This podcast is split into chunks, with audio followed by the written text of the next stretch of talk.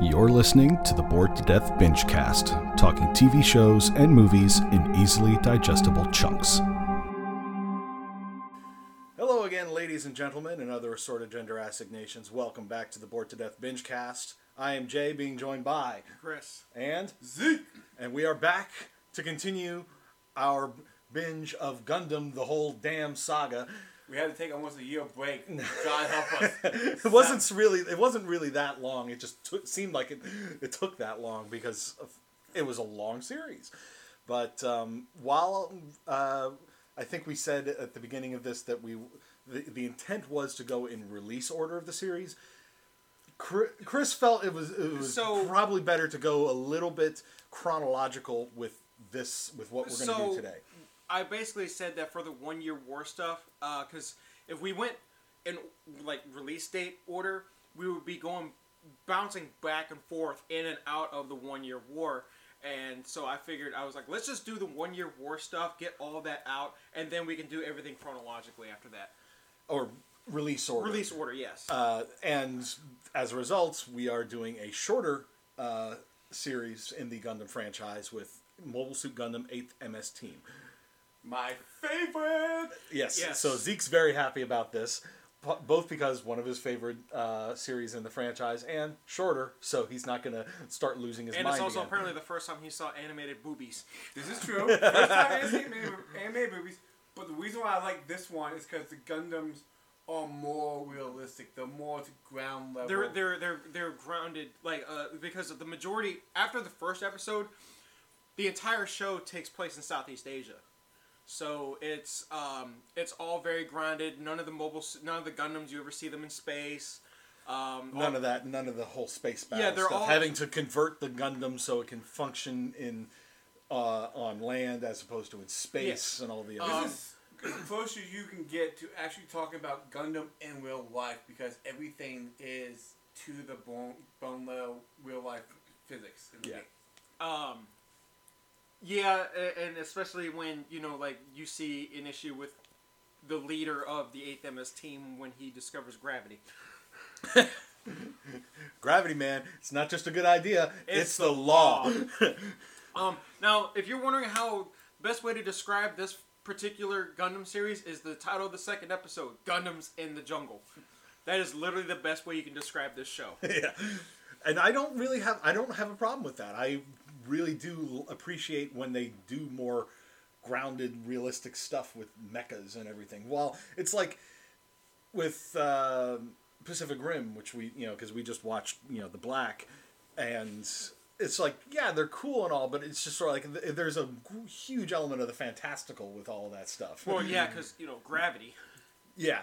Um, although at least in Pacific Rim they did sort of give the sense that the Jaegers had this had a sense of weight to them. They weren't like blitzingly fast. There No. was there was you could sort of see like it took a while for even uh, a rocket punch to really cross that distance to, to connect because there's a huge amount of weight that rocket's got to push.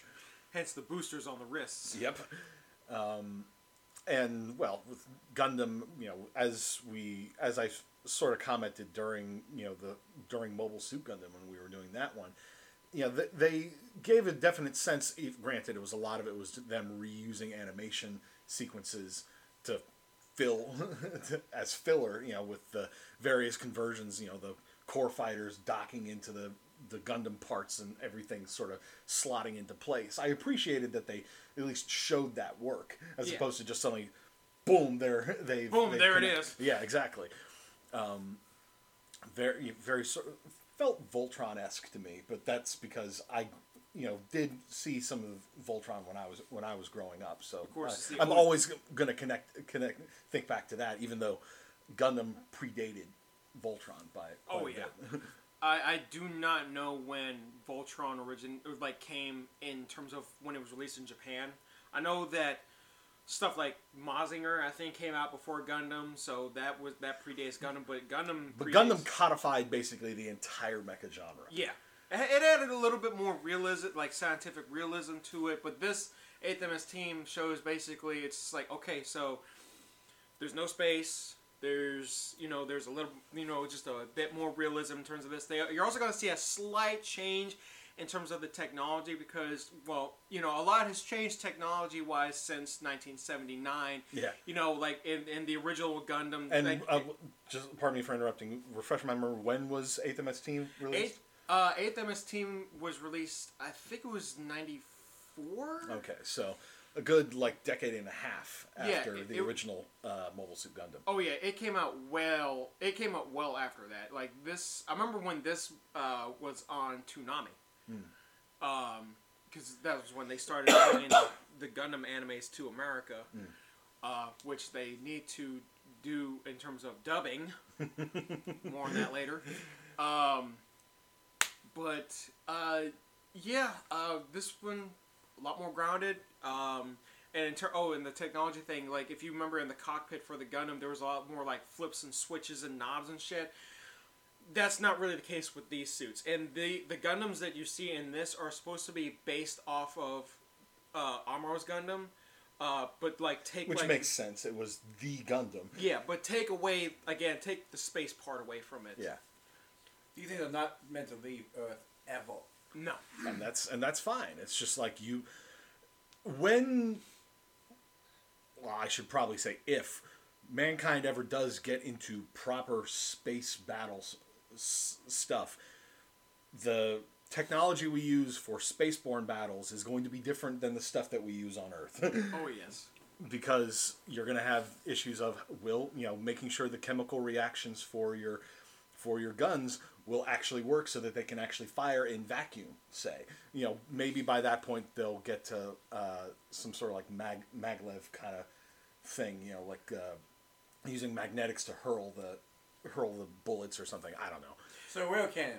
Yeah. yeah, kind of like that like miniature sort of thing but maybe not quite so freaking powerful Now I already, I already know that you're going to ask me when does this take place in terms of the original Mobile Suit Gundam. yes This takes place before, during, and after Operation Odessa. So I'm trying to remember when when Odessa was in the middle. It was that was sort of the middle midpoint of Ab- the of the series. Uh, It was close to the midpoint. I think I remember you saying that we see the speech or whatever. Yes, uh, Uh, we see uh, Gihren's speech. Gihren, from that's when, right. From when uh, his brother was killed. And that sort of gives you the reference point Of of, when, this. it takes place. okay, so yeah, Eighth MS team. Anything you want to add here, Zeke? Well, we know it's gonna be a real binge when you bring out the notebook. yes.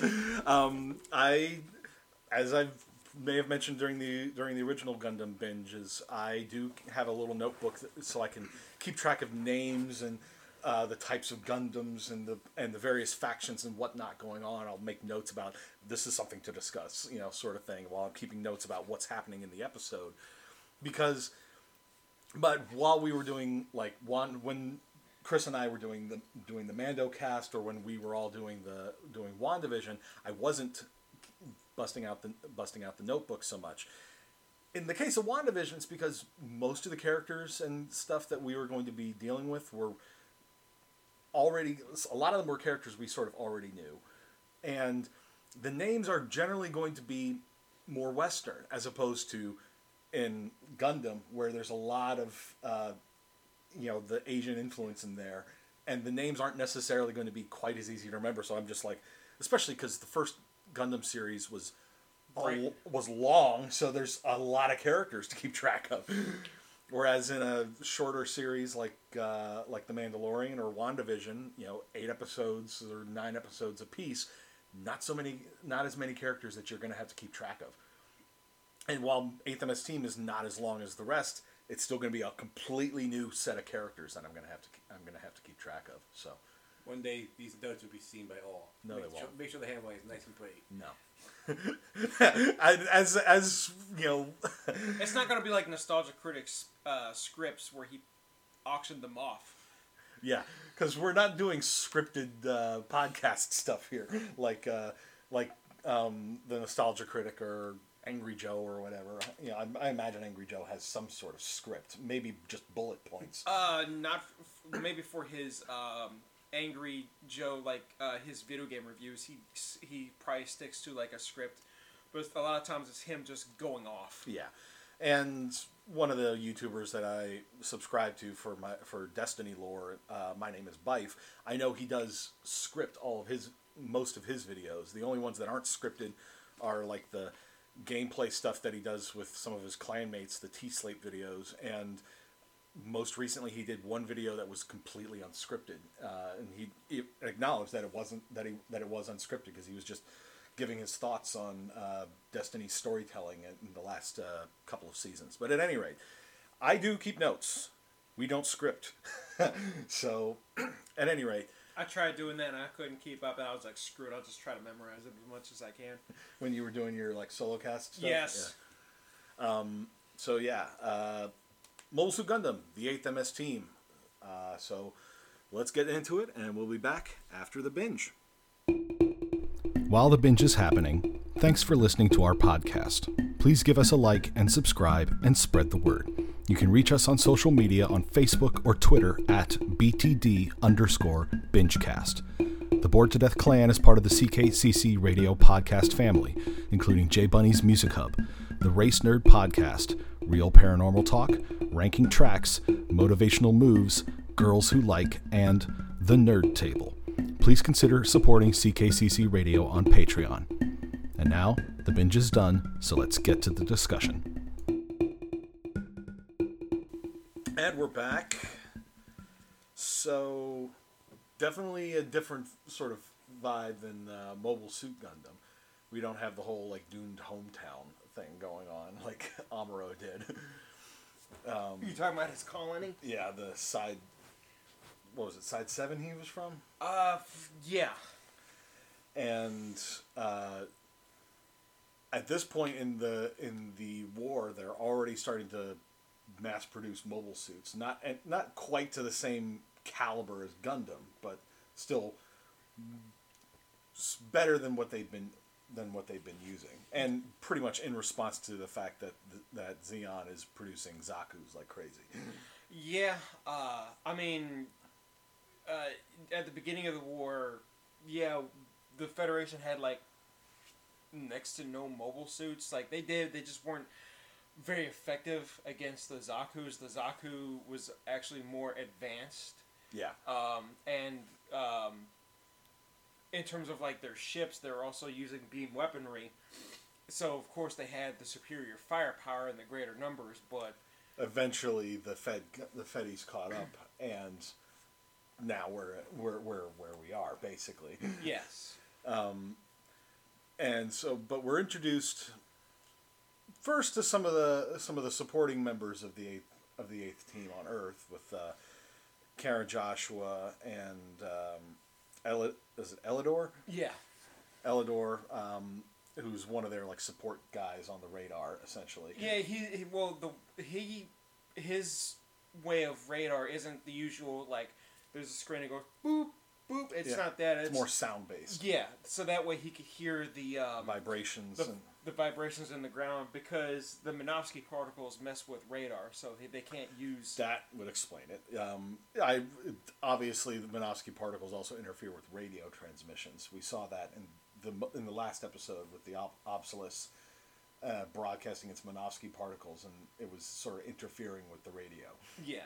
Um, but then we get introduced to Shiro, Shiro Amada, uh, Ensign Shiro Amada, who is transferring from Side Two to Earth to join to be on the to be the commander of the Eighth MS team in Southeast Asia.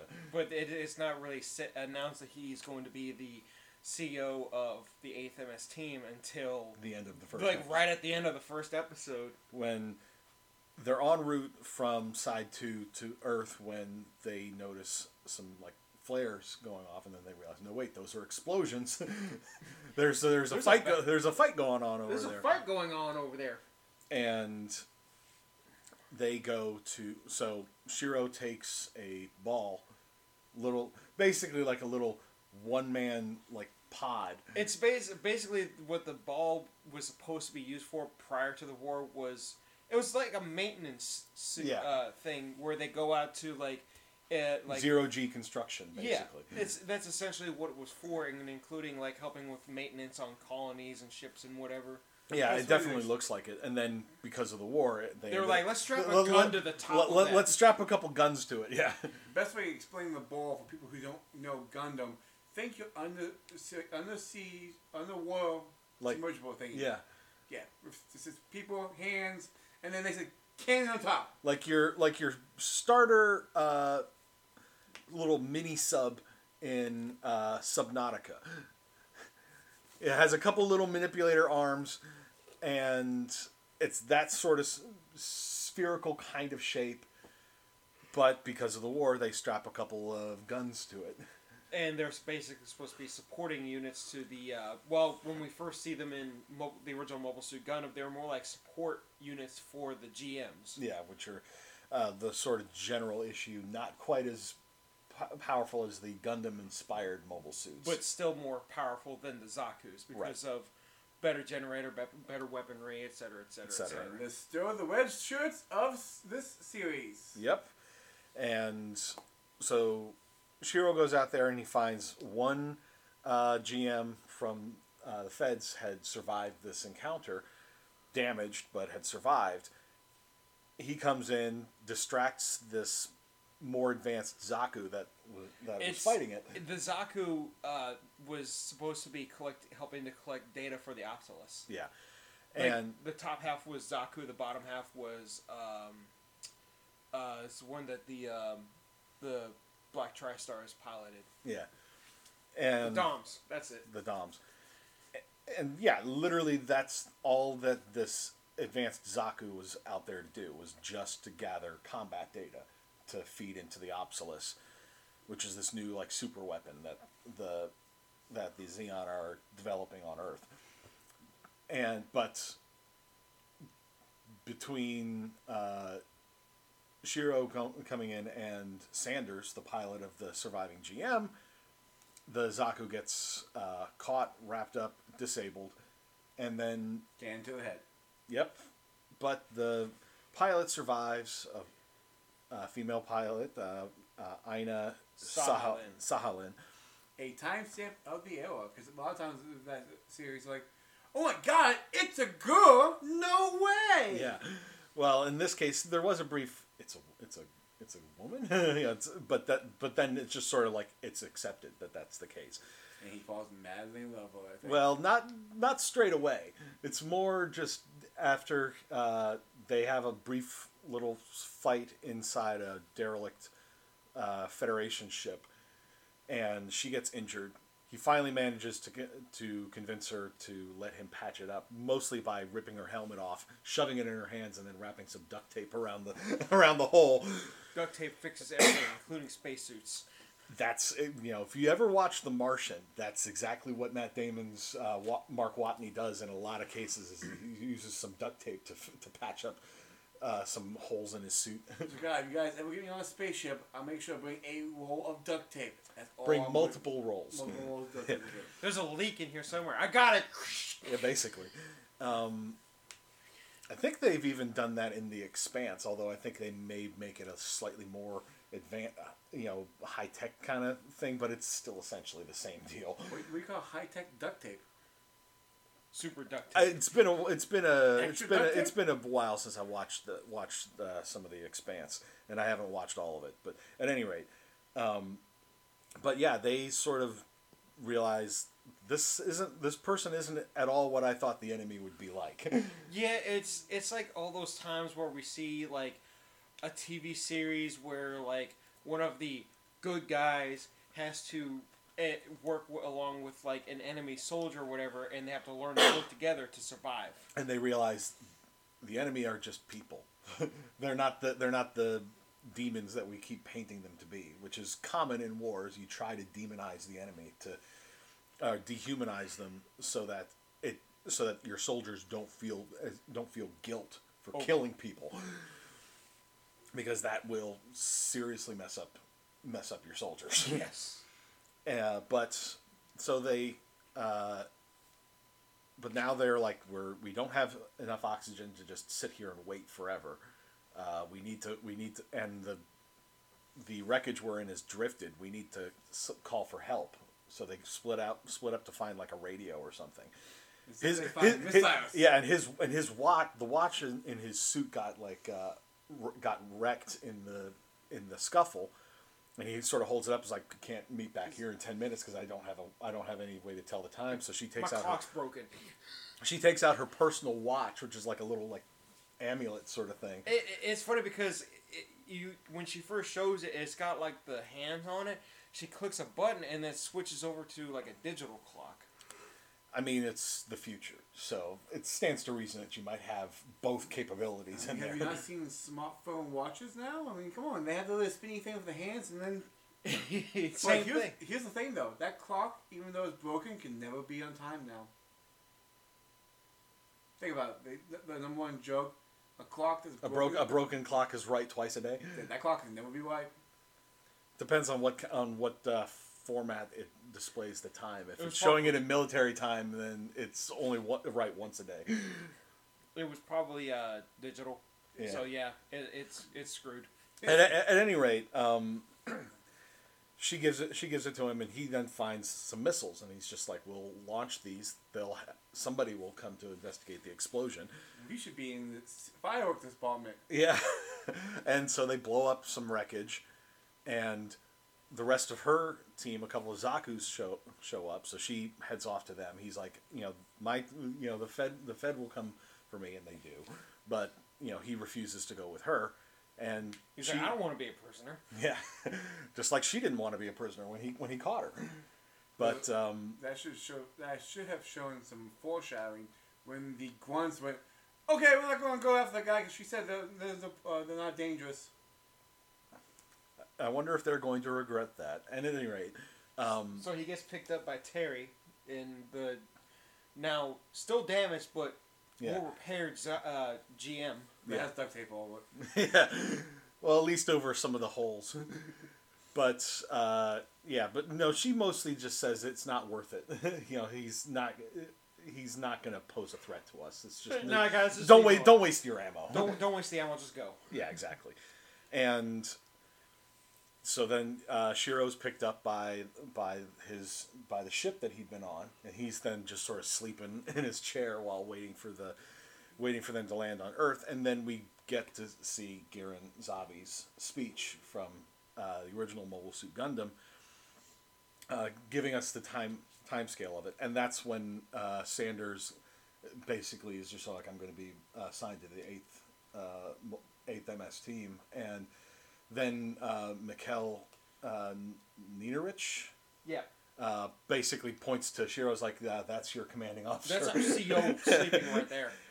And they saluted him while he was sleeping. They're going to be waiting for a while to, because the military protocol, if it's anything, if it's anything like it is here, here in uh, in like American military, you know, common military, here as it is, you know, there, you have to wait to be acknowledged before you stop saluting. well, there's also another problem though. Once they hit, once that zero G goes bye bye and that G kicks in, oh, Yeah.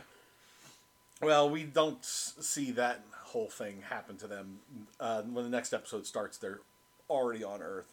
They report to Battalion Commander Kojima, uh, who's just sort of like, who's just sort of like, uh, air conditioning's for for wussies. Take a deep breath of that fresh natural air. Ain't that weak composite stuff. yeah, exactly. um, and at the same time, Aina is arriving at the secret uh, Zeon factory, which is where they're building the Apsalus. And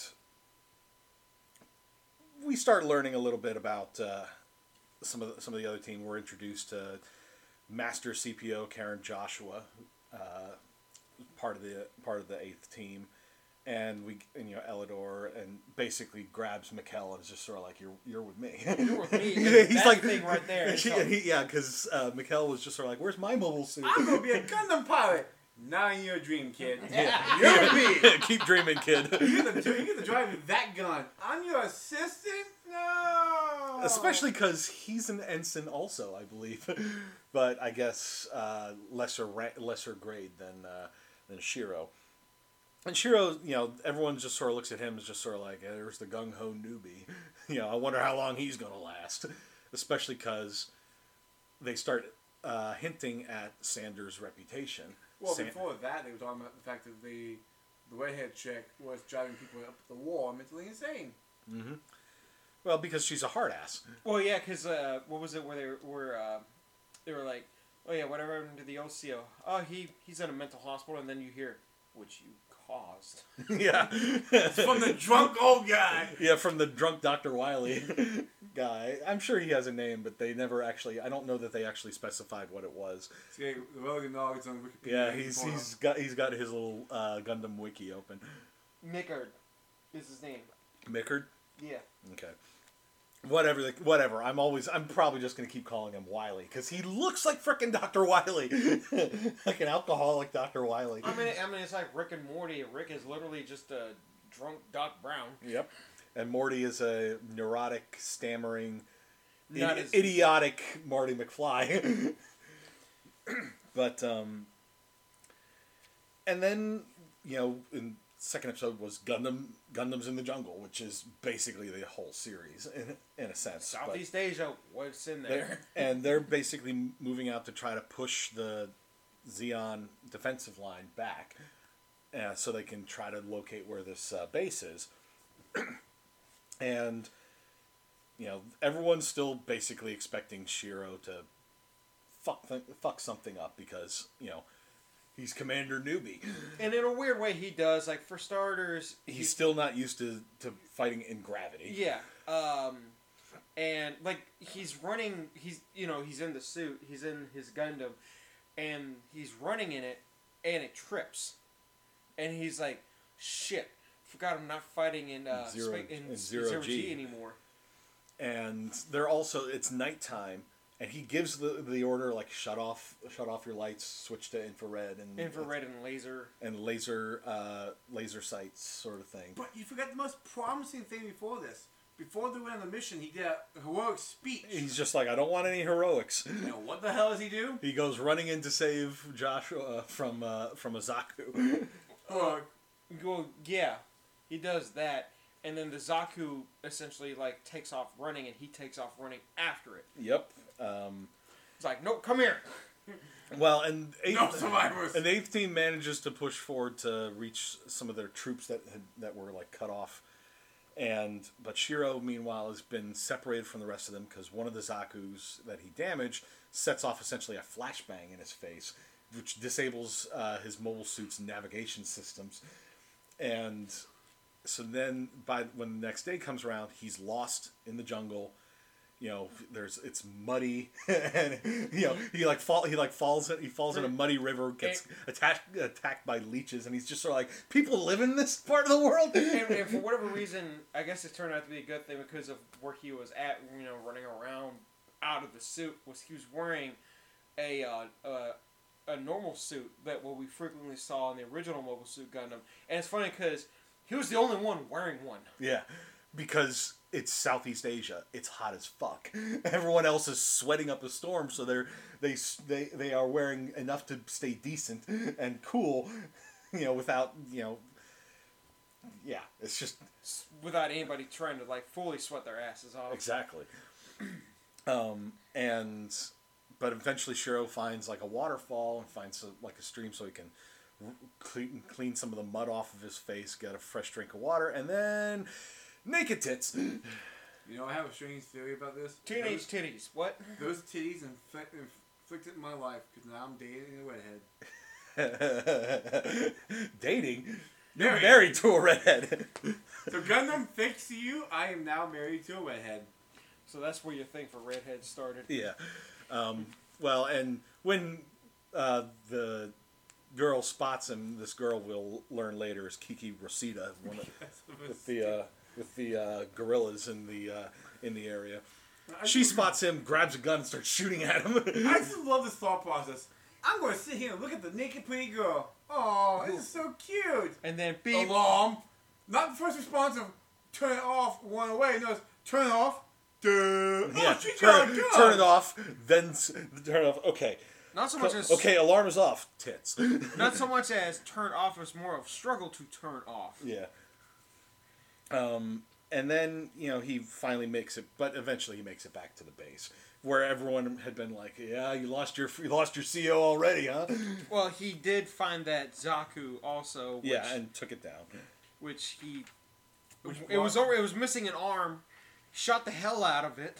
And it pulls out its axe, and it's just like, "I'm gonna take you with me," and he just shoots it like crazy until it finally falls over. I was half expecting like the pilot to, cr- to crawl out and like pull out a gun and still try to keep shooting him. He had a giant hole through him. I don't think Yeah. it's gonna work. there were some giant holes through Sanders' mech, and he still, uh, he was okay. Yeah. But then that sort of goes along with his curse, which we should probably address, because he's called Sanders the Reaper, because, eh, or also the team killer. Not because he kills kills his team, but because every third mission that he goes on with, you know, his team dies and he survives.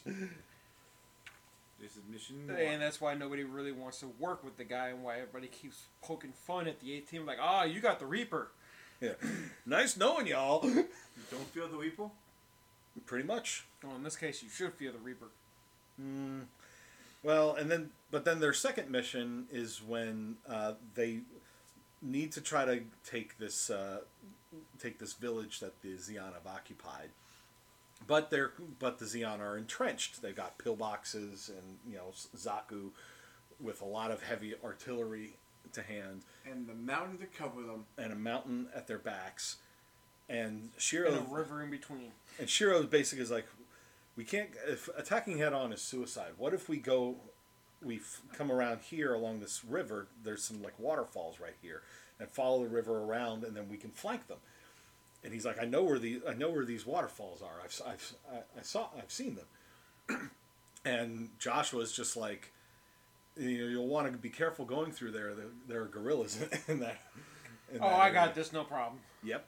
And he's he basically says, you you move up to here and hold position until fifteen hundred, you know, and then give them everything you got, while and I'll attack them from the side. We can only do this for about an hour, coach. And so he heads off, finds the waterfall, and then surprise, guerrillas. Well, first Kiki pops up because he can hear somebody essentially knocking on his suit. yeah. And Kiki just pops up over one of the Gundam's uh, cameras. He opens the hatch up, And and, there's like three more pointing their guns at him. And they start beating the shit out of him because they assumed he came back to try to see the try to see Kiki's tits again. They were all maggots. They never saw his, her tits. Yeah, they were- literally said, "We haven't even seen that." and they're beating him up over it. They're like crawling all over, crawl, crawling all over All his over, mobile all over suit. the suit, yeah. and they they basically march him off to to town to uh, to meet with their boss. Watching this episode makes me always wonder the same question I always wonder. How the hell you drive a, a, a mobile suit? Because you remember, he's using the throttles, so in every game or anything else like that, you have the throttles to move you forward. No, no, this thing's meant to move the head. Because he's like, you know how to drive this? Yeah, I got this. Turn head left, turn head right, got top. See, there's a, but see, there's a reason why you need training to pilot one of these things. So you know, you know, if you move it this way, it only moves the head. But if you move th- move it this way, then you then you start walking. I always go to the gas pedal theory. That one foot. Why are there six pedals when there are only four directions? One's the clutch. I was quoting Red versus Blue. uh, I do the Caboose. no, no, that was the that was the Reds. Oh, said that. Might have been Caboose. Wait, Caboose had Caboose was on the red team. No, no, it was other because the Blues had the the tank. 'Cause remember the wedge Yeah. were going away. See, I told you you could pick girls up in a tank. Yeah, exactly. anyway, anyway, Eighth MS team. Uh, but Tanks. the they march them off to meet with their the boss of the guerrillas. Uh, Who's Kiki's dad? yep, uh, looks like Sagat and is in a wheelchair. And wears a robe because he's a pimp like that. Yep. And you know, Shiro's trying to impress upon him. It's just sort of like, I'm not, I'm not here to fight you. I'm not here. I'm, you know, the Z- the Zeon are your enemy too. But you need to let me go. My t- my my friends are waiting are waiting for me. Time is of the essence. And then they're like, oh. Look, it's three o'clock. We always have tea at this time. And they're just saying it so casually too. as, as you know, as some tea is poured for him, and then you know, there, he's just sipping his. Shiro's just like starting to freak out. It's like Mind God, games. Yep. And but then he finally bas- makes a deal with them. It's just sort of like we'll help liberate the liberate the village. You guys can take the spoils from from that. You know, you, and and he's just sort of like, well, we have wounded and sick, and he's like, then we'll bring you we'll bring you medica- we'll bring you medicine. You just you got to let me go. And they're like, fine, but you're taking Kiki with you. she's like, I'll be his guide. And so she rides in the cockpit with him while he basically marches through the river. Finally manages to make it there, sort of in you know, just before the time limit started to run out, and took out their took out the Zeon ammo dump, and uh, and fought a uh, Zeon uh, Zaku pilot, a captain. I don't remember who. He was basically there. He was like a high-ranking member who was going there for a um, for an inspection, and the inspection just happened to be when the attack happened. Yep, and but he So he- he- he- he he- survived though. He got away. Oh yeah, he but he looks over at the helicopter pilot who was flying him there. He was like, "Bring me to my Zaku." Brings him to his Zaku, and then the pilot tries to take on one of the Gundams in the helicopter. Yep. It goes Shoots about, a missile at. He's like, "Die!" And the Gundam just turns around with the bazooka at hand and shoots it, and boom.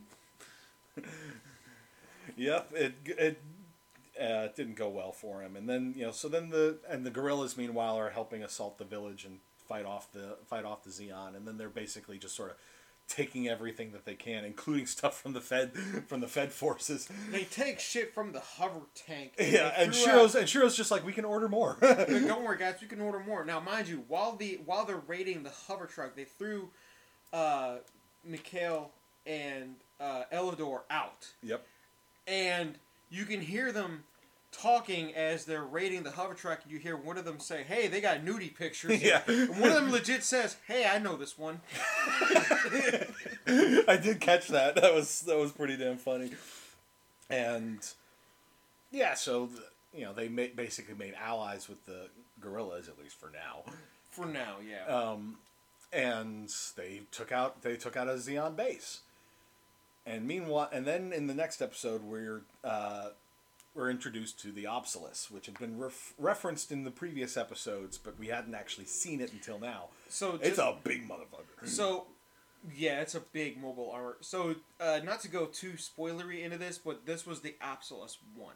Okay. And this is literally the test flight model. It's literally just, it has no weapons. It's a it's a proof of concept essentially. yeah, as, as what you saw in the episode, it doesn't have any weapons. So, it has no real defensive capabilities other than to use its bulk uh, as its main form of defense. So, um, hence that big red shield looking thing, that's where the weapon would be. Yeah. I like how you say there's no weapons, but yet it blew a hole in the ground, made the trees fly that way. That was what. Yeah, that was it using its propulsion system. Yep, that's the best weapon. It don't need a weapon. It throws shit at you. Yep. Um, and it's basically the Apsalus is uh, Aina's brother Guineas. His like ambition was to build this thing to help them win the war, and she's piloting it and you know testing it. out. Has a successful test flight, and then yay celebration! Let's have a let's have a reception. You know, fancy dress and fancy dress and everything, and uh, then this Zeon Admiral uh, uh, shows up and is basically just a loud, obnoxious jerk. They Getting have one of those in every series, don't they? So uh, yeah, of course. Well, he- part of the trope. He he assumes that the mo- that the Apsalus once it's finished is going to the front lines and in in Europe where he's stationed. yes, because where he's at is Odessa. Yep. And well, and then and then he spots Aina, you know, who had when she saw him was just like I'm just going to go over here, and he then just sort of follows her and tries to basically flirt and flirt with her. And just like you want to be my girlfriend, and she's like, no. and she finally touch me. she finally leaves and uh, you know Keller and Kelly sees the next uh, pilot uh, test uh, flight of it, which is when it, it runs into the eighth into the eighth team. On mission three. Mission three, dun, yeah, and we had Sanders. Uh, well, before all of that, Sanders, you know, finally got the uh, team from seventh poked the bear one too many times, and he finally started to started to try to kick their ass. But he it's one against three. Yeah, one on three. Well, it was starting off two versus one. Because like two of the guys are fighting one, and then the third guy jumped in and started Yep. Well, it's because he had thrown one of the one of them aside, and the other two, you know, grabbed him. Then the third guy just got back up. Sa- Sanders is not a small guy. Nope. Um, and Shiro, uh, Mikkel goes and gets Shiro, who comes in, you know, cold cocks one of them, but then Kojima breaks breaks it all up. it's just sort of like What's going on here? Oh, friendly physical competition between just a friendly, just a friendly spar, sir. between MS teams. It's like friendly, huh? yeah, he's But just sort of like he- knows it's bullshit, but he's just sort of like I'm uh, gonna pretend that you're telling me the truth, so I don't have to issue too much punishment, I don't. Want, I want to avoid this paperwork, so and it'd be better for morale if they're not seen to get punished for it. yeah. So seventh team, he said he's like, aren't you guys supposed to be over in this area doing this mission? Yes, sir. And then he's like, all right, go do it. Eighth team, stand by. Eight team stand by. Everybody else go to wherever the hell you're needed. Yeah. And then later, Sanders tried to resign uh, resign from the team as pilot, be- and he, that's when he explains why he's called the Reaper, the team killer, and this curse that he has. Every, uh, uh, you know, in the third mission, his team dies and he survives. And- Which it, it's funny because in the, going back to the first episode, um, you see him kind of like mention it, but you don't know why he's saying, Yeah. all right, I guess I'm the only survivor again." Yeah. Um, and as all this is is happening, then Joshua, you know, Karen Joshua gets up and kicks him in the balls. It's just sort of like coward. Oh, so you do have a pair after Yeah. all. And Shiro basically is just sort of like, I, "Your resignation is not accepted. Just you know, we're gonna be we're gonna be fine. You just watch." You can't Resonate- resonate in the middle of a mission. yeah. Uh, re- resign is what you meant, not resonate. Yeah, sometimes. I. Yeah. All right, Arthur. Yeah. Um, and then that's when they run into the Apsalus uh, because it's having some, you know, some hiccups with its with its f- flight mode and everything. Well, that's why they're testing it out, and that's also the reason why she has two escorts with her. You know, if these Zaku people only got them, you know, giant mechs all together in one spot and worked on the blueprints all in one spot, they might not have these issues. Because this is at this point in time, they're making another mobile. Are you trying to use common sense there? Yes. Are you talking about the big Zam? Yes. Are they kind of like working on that project on the side? And That's on it. the That's in space, though. But it's still the Well, and then there was thing. there was also some of the mobile armor uh, that we like one of the first mobile armors that we saw, not the big Zam, but one of the other ones. Uh, The in one that desert. Amuro came across, the Yeah. one where he where he ditched white base. Yeah, Yeah, that was more like a precursor to the mobile armors. But nevertheless, it's just sort of like they're all working on them in different places across the across the solar system. Different teams. different exactly. fa- mafia families are working on different guns. So it sounds like me. yeah, well, pretty much. So yours doesn't have the recoil, but ours has a better scope, and yours uh, has a bigger clip. Why aren't we working together? Yeah, we'll make a gun. We'll make a gun with that can hold a lot of ammo. That has less recoil and has a scope. we make that work, and then we're golden. We'll split the we'll split the pro, we'll split the profits three ways. But uh, while they're while the it team is um, waiting for the Apsalus and its two escorts to fly overhead, meanwhile, oh yeah, and uh, meanwhile, um, uh, sorry, I'm being distracted by something. Yeah, you too, huh? Yeah, I think we're all hearing it. Um, Hopefully, it's not being picked up on the on on the. Oh, I Uh, will laugh hysterically. I doubt I doubt it will. But um, but uh, Eledore is picking up the sound of not for not of not really of the Apsalus itself, but also the Yeah. radio chatter, Mhm. and he's forwarding it to Shiro, and Shiro says, "All right, we're gonna wait for this thing to fly overhead. Nobody shoot it." yeah, And what happens? Mikkel, Mikkel panics. Mikkel panics. The second he sees the damn, not the Apsalus, but the two uh, escorts, he shoots at them. They're like, all right, concentrate your fire on that one spot. And Shiro's like, who the hell ordered you to fire? Yeah. And the best part about it, he's like, uh, uh, uh. It's like, yeah, it's you know he he panicked. You know, it's what happens in these scenarios a lot of the time. It's like, all right, you can put your hand on the handles, but don't put your finger on the damn trigger. What did we tell you about Mr. Safety Catch? when Mr. Safety Catch is not on, Mr. Machine Gun is not your friend. uh, and so that's so they end up fighting fighting off the escort, and then the obelisk just you know doesn't land, but it comes down low enough that its Minovsky particle propulsion system just whoosh, It lit- literally like looks- craters the ground. It literally looks like uh, what is what's that place in Russia? Tunguska. yeah, the Tunguska event. It looks like that. And meanwhile, the um, Sanders is going. I am not the Reaper. He's just going to. He goes full ham. He's, he's going full, unloading all of his uh, all of his uh, ammo and pulling his pulling his beam saber. He's, he's going full Leroy Jenkins on it. And, uh, spe- that's partly because with uh, when Joshua like launched her her mobile suit up to try to shoot at the escort, the obelisk comes out of nowhere, and just goes. Bam! It just rams it Just and slams right into her. sends her flying, and that's what basically caused Sanders to start freaking out. He's like, and uh, but uh, between him attacking with his beam saber and then uh, and then Joshua and Shiro opening fire with their guns, the Zeon are just sort of like get out of there, you know, and so she pulls so so she retreats, and then they're just sort of like. They say to Sanders, like, see, we survived. The curse is broken. Relax, you're fine.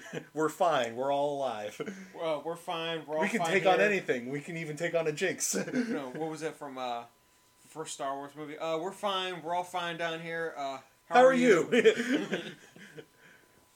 yeah. Um, but it's definitely yeah. I can see why what you mean by the whole like it's very grounded sort Yes. of thing. And I liked they're still keeping up like the sound design with with this. Like you hear like the the heavy weight of the of the mobile suits. You know, ka-chunk, ka-chunk, ka-chunk as they're walking around. Yeah, they. I, I don't understand why when they were doing like the uh, essentially like the remastering of um, the original Mobile Suit Gundam. Uh, I I understand why this will probably upset some fans, but you know like go and replace the original sound effects with the ones that they used for like Eighth MS Team and Stardust Memory and all that. Yeah. Um, just so that way it's a little bit more. Consistent Yeah. across across the time period, sort of thing. So you keep mentioning that, but my brain every time we start watching mech stuff, I was like, no matter what, it does not beat the sound effect of big old walking. Yeah, I think. Uh, yeah, you. I think may have commented on that during Pacific Rim. That's just sort of- Pacific Rim, b- uh, original mobile suit. Every time we mention sound effects, I mention this because it does not beat it. No. Big O is one of those ones I need to. I need to check out too. Another one to add to the list, but Oh, know. it's on the list. Yeah, I'm sure the it is. I'm sure it is. Um, but yeah, I'm uh, definitely liking this one. The whole. Uh, it's Vietnam. It's the Vietnam War, but with mobile suits. Now you know I like this one. I thought it was because of boobies. that too. There's that. There's a lot more boobies in there than I realized it before. I think is that I'm trying But to those remember. those those boobies are underage. I, I want. I'm trying. Hey, to, when I first started watching them, they were legal. he has a point. We were all in high school at the time. They were legal boobies at the time. Yes. Now it just makes you are not in high school anymore. Now- Yeah, those movies don't age very well. I am almost forty. it's just sort of like don't don't pop a boner, don't pop a boner. Stop it. boy. um, yeah, but I kind of missed uh, watching Gundam stuff. But you know, we're you know we'll take breaks in between in between Gundam's Gundam series as we go along, and this one is going to be a three part binge because it's Yeah, a thirteen it's episode. Thirteen episodes plus Miller's report. Okay, so And like I said, Miller's report technically takes place between like episodes seven and eight. So like between seven and eight, we'll stop and then pop in Miller's report, then Okay. watch that. So that yeah, then it'll be essentially be uh, you know this one was a four episode binge. The next two will essentially be five because of Miller's report. Yeah. And um, but yeah, so eighth MS team definitely uh, definitely a good one. The grounded aspect of it, so you're not dealing with space and all the zero G stuff and everything. This thing with the zero G and so if they made space combat actually like real life combat, that would still be th- interesting. it's just more like the the, the reality because like one of the things you I mentioned in the original MST, uh, original Gu- Gundam, was the fact that certain characters I liked the most because they were more grounded, they were more realistic Mhm. in this fictional universe. And this one reason why I love this specific series so much because it is more grounded in reality than it is. Of, Ooh, look at the fantasy stuff over here. I mean, granted, it's a giant mech, which would never. Wait, hold on. Japan made it, so it does exist. You haven't watched Iron Blooded Orphans yet, have you? oh, I have not done that yet. No, I want Oh, to. you're gonna like that one. Uh, but yeah, 8th MS Team Part One is finished. Uh, so we will see you again soon uh, for the for the next for the next one. Uh, but for Zeke and Chris, I am Jay, and we will see you next time. Thanks for listening to the Bored to Death Bingecast. Be sure to check out our library of past podcasts via CKCC Radio or via our YouTube channel and give us a like and subscribe. We'll see you after our next binge.